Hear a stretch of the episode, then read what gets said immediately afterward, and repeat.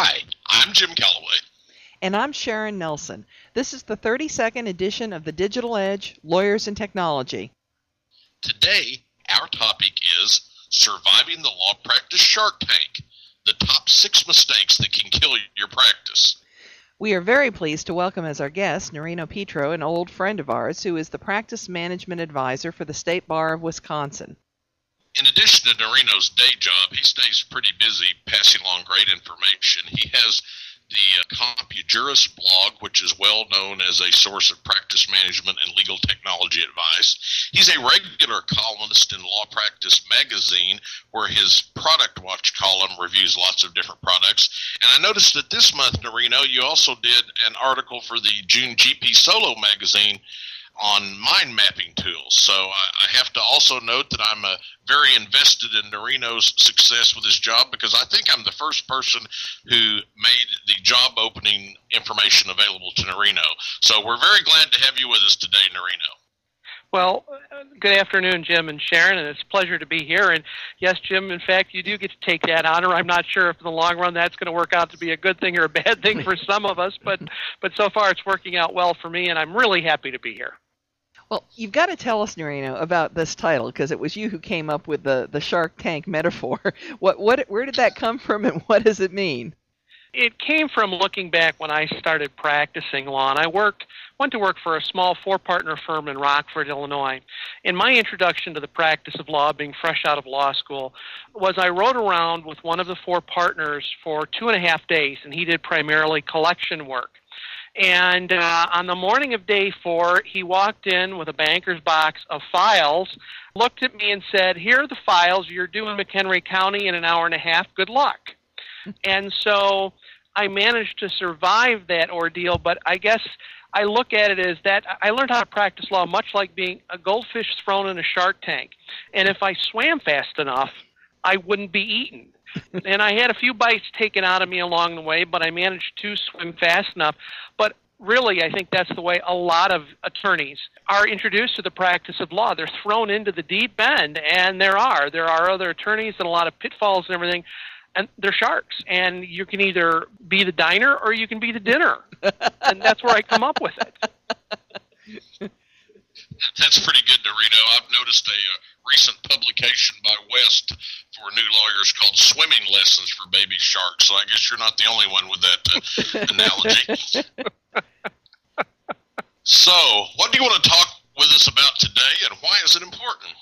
Well, as the title says, it's surviving the law practice shark tank, but it's the top six mistakes that can take out your practice.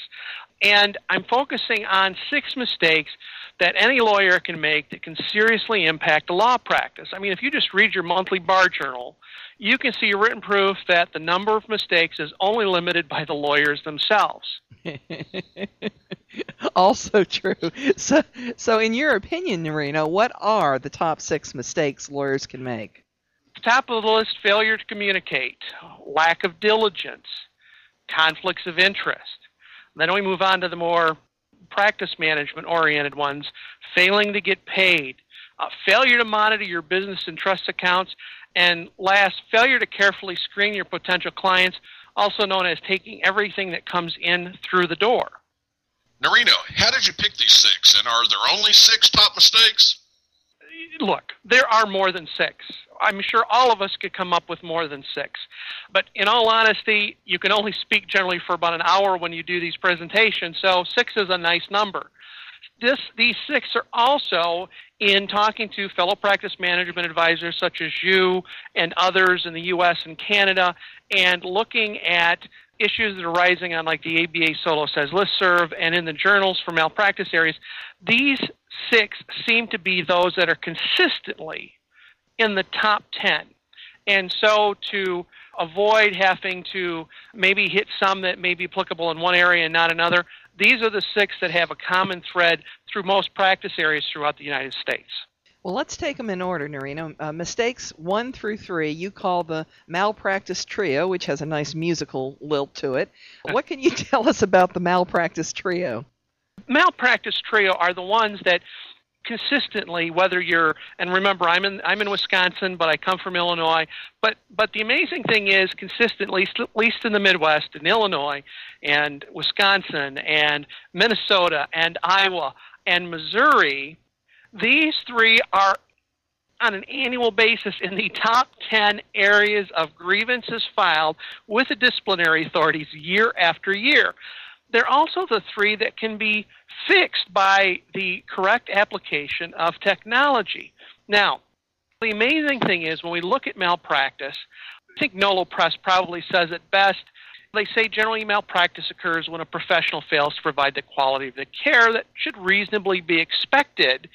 And really, what has to happen to show malpractice is you need to prove two things to show that you were harmed as, as a client. First, that your lawyer screwed up and second, that the law, if the lawyer had done their job properly, you would have run won your original case. I think that says it all. You screw up. Malpractice is when you screw up, and the reality is that we all are going to screw up at some point in time. So the idea is let's try to minimize the exposure for those risks that we can control and that we can limit the potential effects of if we use the tools that are at hand. So, so what are the solutions to those three mistakes, Nerino? I'm a big believer in practice management systems. Practice management software used to be called case management software. Products like Time Matters or Amicus Attorney or PracticeMaster. I mean, the reality is that these three areas of grievances are three that actually can be prevented or minimized by the proper use of technology. Now, if you're going to take that $3 million settlement you got from that personal injury suit and run off to Turks and Caicos, no amount of technology is going to help prevent that. But missing a statute of limitations or a filing deadline, absolutely. Practice management software can really work to help you avoid that. Failure to communicate. Modern practice management systems can tell you how long has it been since you last did anything on a specific file? How long has it been since you've sent an email message or sent a letter or spoken to the client? So basically, it's kind of like a malpractice watch. When when was the last time I touched this file? And maybe I should be checking files every 30 days, every 60 days, whatever date you want to set to say, okay, I haven't had, done anything on this file. I need to follow up. I need to communicate with my clients. One thing that surveys of clients have shown that while they may have received wonderful legal representation, they are extremely unhappy with their attorney's failure to return phone calls, failure to keep them updated on a regular basis, and failure to provide them with timely uh, and adequate information regarding their case. I, I, I say, put this in perspective. Think about a doctor. You can get the best medical care in the world, but if that doctor has poor bedside manners, you are unhappy with the overall treatment. Now, if you look at this from a perspective of change the doctor to an attorney who does return phone calls, doesn't keep the client informed and up to date. So the bottom line is this if you take a look at it and you change the doctor to a lawyer and you take the patient and make it a client, the client's not going to be any happier than that patient is if they don't feel that the bedside manner of the service provider was adequate. So that's one area. Lack of diligence, okay, failure to meet a statute of limitations, failure to hit a filing deadline, statutes of repose, all of these things can add up to being problems. Well, practice management software can help you set dates and multiple reminders, and you can even set up automated chains where it will automatically calculate days and give you multiple reminders and all of those things. So, this is something that, once again, the technology can help with. And lastly, conflicts of interest.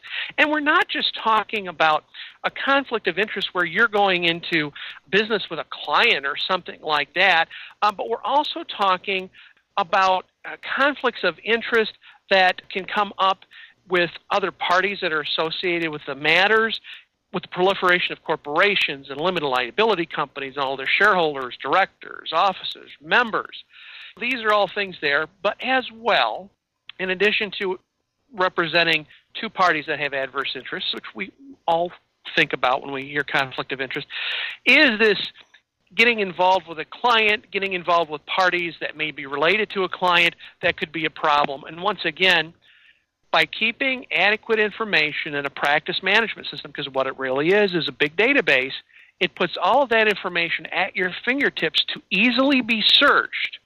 And if you've got the information, you can find these things that after the fact could be a problem before they ever occur. Your number four mistake is a failure to get get paid. Do you think this is really a very big issue? I think this is a major issue. The bottom line is that, as Abraham Lincoln said, a lawyer's time and advice are his stock in trade. And your time is valuable, and in order for you to make your living, you have to bill your clients for your time and advice. And that's the only way you can do it. If you don't get paid, you can't pay your bills. You can't pay your staff. You can't put food on the table. And too often, lawyers overlook this simple fact or allow themselves to fall into the trap that maybe this isn't as important. There are other important things. And so then that's where the problem arises with this.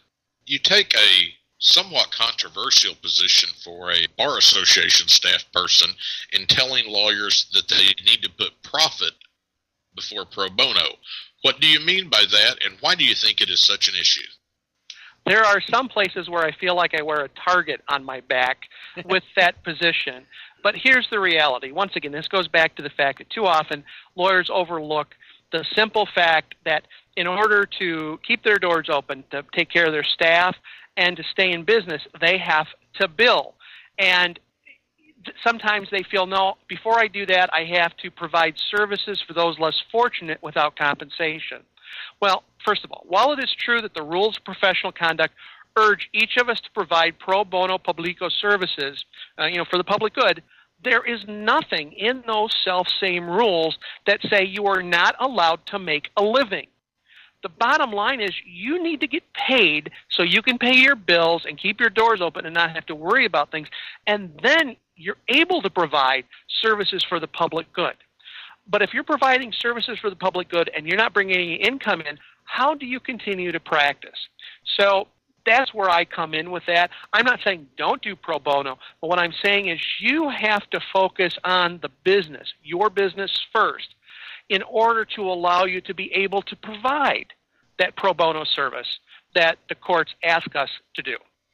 You've told us, Nerino, that you think that there are six steps that lawyers can take to help them avoid this mistake. Can you can you uh, kind of briefly tell us what they are? Sure. Um, let's just run through them in order. The first thing you need to do is you need to discuss your fees at the initial consultation. You need to be upfront with your client. It never ceases to amaze me that an attorney who is an absolutely ferocious courtroom opponent becomes meek and timid when sitting down from uh, across a table or a desk from a potential client and discussing what their fees are going to be. You need to do this up front. Tell them how you're going to bill, what about expenses, those kinds of things, any advance fees, how it's going to be applied against their bills. Do that up front. Number two, and this one just we tell our clients as lawyers, you need to get it in writing. You need to have that agreement in writing. But we don't follow it ourselves in many circumstances have to use written fee agreements. Okay, this is this is a best practice. Sometimes that phrase is overused, but bottom line is you need to have a representation agreement for every client that comes through the door. Now, you may have one general agreement that somebody signs and you represent them on multiple matters, but you at least need, at least need to establish the precedent. Okay, use that fee agreement to detail your billing practices, your fees, your expenses, how you expect to be paid, right to withdraw, of course, subject to local rules for non-payment, things like that. Uh, quite honestly, one consultant in the industry advises having the withdrawal for non-payment provision be in a separate paragraph in bold that the client has to initial to reinforce the client's obligations for, for making payments on time. Number three, okay, use written engagement letters. A little different than the fee agreement, or the same. It can be combined, but basically your engagement letter is going to clearly define the scope of your representation. And what you want to do is specifically list what you will not do for the client as well as what you will do for the client. Okay? This is an opportunity for you to set out the obligations that you have and that the client have to each other and what the client can expect. The letter establishes the nature of the two way relationship between lawyer and client. And what you often see is the engagement letter and the fee agreement are combined into one document. Four, use your bills as a regular status report. We, we talked about failure to communicate being one of the top grievance areas filed with the disciplinary authorities. And if you send out a bill on a, on a monthly basis or other regular basis, you've got a terrific way to keep the client informed. Send them regularly, monthly or biweekly. Even if you're doing it on doing the work on a fixed or contingency fee basis, this lets the client see what actions you take on their behalf. Now, use the bill as another tool to communicate with your clients, but look at your bills with a critical eye. This is this is something that drives clients crazy. I've seen it happen. You learn the hard way, but look at it as though you were the customers. For example, what makes more sense to you? TC with Attorney Smith RE DEP scheduling, or telephone call with Attorney Smith to discuss scheduling of his client's deposition. The one is cryptic. We all know what the the uh, acronyms and everything stand for, but the client doesn't necessarily understand it. But if you spell it out and you tell them what they're doing, one, you're keeping the client informed. Two, you're giving the client a written history of the work that you're performing on their behalf. And you're doing it in language that they understand, which keeps the happy the client happy and helps improve the client's desire to pay promptly. Five, you absolutely have to stay on top of your accounts receivable. You have to keep track of the status of your accounts on a regular basis Closely monitoring this information helps you to identify potential issues with clients, especially if they're not paying or slow paying, and to discuss with them if there are problems or potential unhappiness with your representation. If they're in a financial burden, you can enter into an arrangement that gets you some payment on a regular basis. If they're unhappy with something, this is an opportunity to try to figure out, out what that issue might be and A, either fix it or B, look at ending the representation and moving away from this client.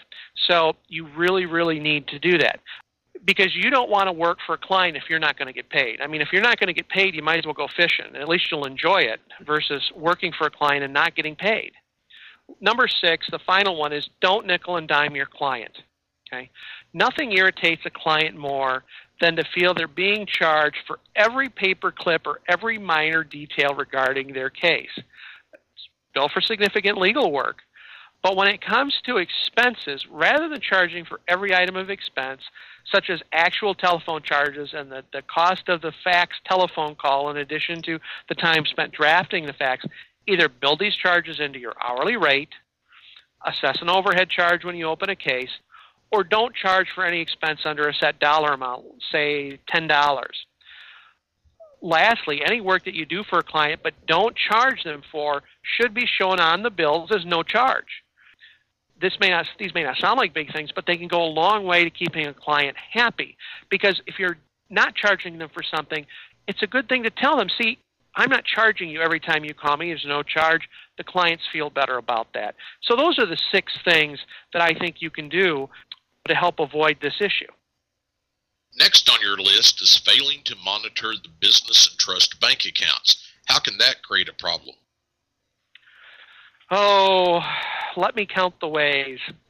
um, getting paid is of no help if you don't watch what happens to that money after you receive it. Okay? Especially when funds coming in are not your funds. They're they're funds to be held in trust and your fiduciary position as the attorney holding funds for your client or some other third party in your, your interest on lawyer's trust account, your IOLTA account, not only do you have the business reasons for safeguarding these funds, but as I said, you have ethical requirements under the rules of professional conduct. And they vary from state to state, with some being stricter than others. Florida and Wisconsin have some of the strictest trust account rules in the country all states impose some ethical obligations on attorneys to safeguard and protect these funds. And that means not only protecting the funds from dishonest staff, but dishonest attorneys as well. And I know that comes as a shock to some people, but there are a lot of dishonest folks out there in the world. And this doesn't just apply to a solo or a three lawyer office. This can also happen to the big offices as well, that people don't stay on top of their business accounts. Nobody's reviewing checks and looking at the reconciliations at the end of the month and who's getting paid. And they do the same thing with their IOLTA accounts. They don't look at it. When you don't do that, you let questionable transactions and mistakes transpire potentially, and they only are discovered oftentimes when it's too late to do anything about them. There are a number of examples uh, in the news that we see on a regular basis where people have taken money or staff have taken money they've one enterprising secretary would take the check, have her boss sign it, would then re- erase it, retype it to her husband's account. Then, when it came back in after being canceled, she'd erase it again and type in the original party. Uh, the, the links that they go to are really, really in, incredible. You have to look at these things. One case, for example, attorney Charles J. Zuckerman of Maryland, and this is in the news, this is not anything being talked about out of school. Uh, in Maryland, he failed not once but twice to properly supervise paralegals that handle his trust accounts, resulting in the theft of over $300,000 $300, in trust funds. According to the story, he hired a new paralegal to clean up the mess from the prior paralegal who stole from his client trust account. But the new paralegal also turned out to be a thief and took more money than the first. So in all, they took more than three hundred thousand dollars. And at the end of the day, the attorney's like, "Well, I don't have time to check everything, and I just I just won't practice law anymore."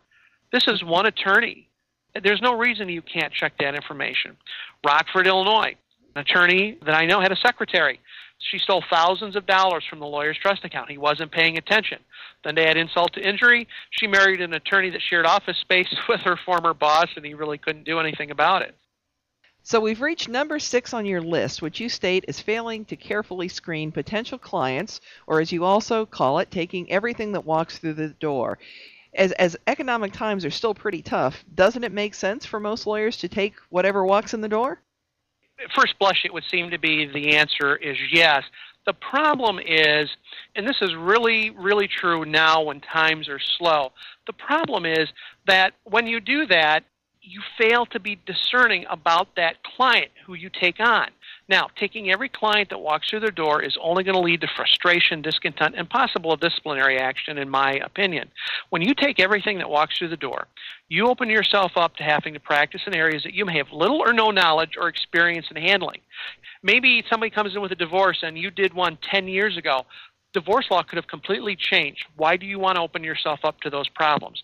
The old adage was jack of all trades, master of none is good for a smile, but really has no place in the modern day legal practice. The law continues to become more complex, not less so. And so this has been my not only my experience, but the experience of, of other practice management advisors. JoAnn Hathaway, who's the PMA of the State Bar of Michigan, will tell you that she's seen way too many attorneys dabble in, in a lot of different practice areas just to keep their practices profitable, or so they think.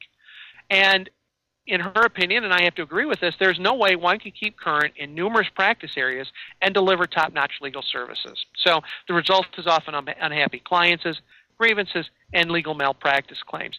The same thing can go for having too much work. If you're too busy and you continue to take on new clients, anybody that walks through the door, when do you have time to put in the necessary work to provide top notch legal representation to the clients you have already made a commitment to? You end up trying to do too much without adequate staff or help resulting in poor work and or late work. And then this has the added effect of killing any good word of mouth advertising that you might have out there. And then of course there's the question of those clients that you determine usually after the fact that just aren't worth any any amount of fees to represent.